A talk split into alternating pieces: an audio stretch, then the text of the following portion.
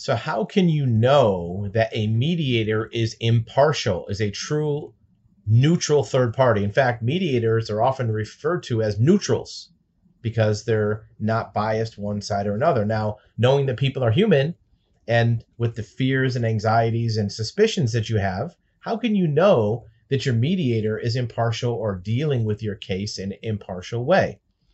Well, let's be real.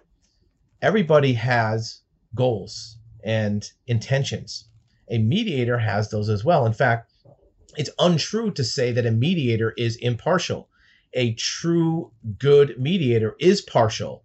They're partial to a successful outcome. As a mediator, personally, I am partial to a solution. That's what I'm partial to. The entire time that I'm working with clients or parties to a case, laser focused on coming to some conclusion. I'm not trying to force a conclusion on anybody because I know it's voluntary, and any solution that tries to be forced or is coerced is not going to work, right? I'm personally laser focused on a solution. I hear both parties. Just because I hear one party and I let them talk and I let them vent and I let you vent as a client and I let you tell your story and I solicit and pull more information out of you doesn't mean the other side should be suspicious that I care about you. Right? If I'm asking you questions and want to hear your story and I'm maybe have empathy towards you, the other party could be suspicious that wait a minute, maybe they like them more than me. I like both of you.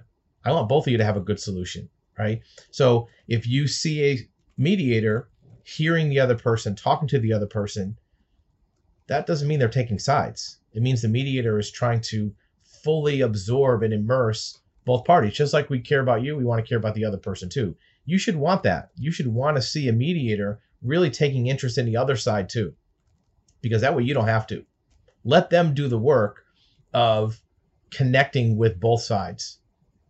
That way you don't have to drop your guard or lower your pride in being caring about somebody who you feel may have hurt you, who you feel maybe doesn't have your interest at heart. Let somebody else do that because until both sides feel heard and feel listened to and feel cared for, there is no resolution.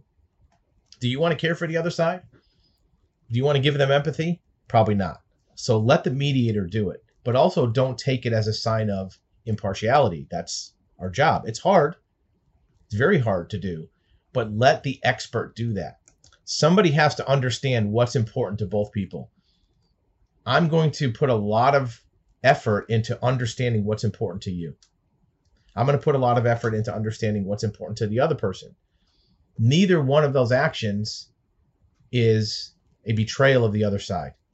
It's actually trying to see where those interests already match, already overlap.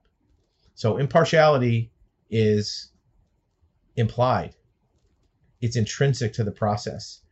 But make no mistake, a good mediator is partial to something. Matter of fact, is very passionate about something. A good mediator is passionate and partial to a resolution because if there's no resolution, I feel like I failed. A good mediator feels like they failed. And in fact, it's almost like more of a letdown for us because here's the thing as a mediator, we know if we fail, we can go on and do another case. You still have this conflict. So we don't want to leave you in that situation because you have more to lose than we do. So we certainly want to go out of our way to make that work.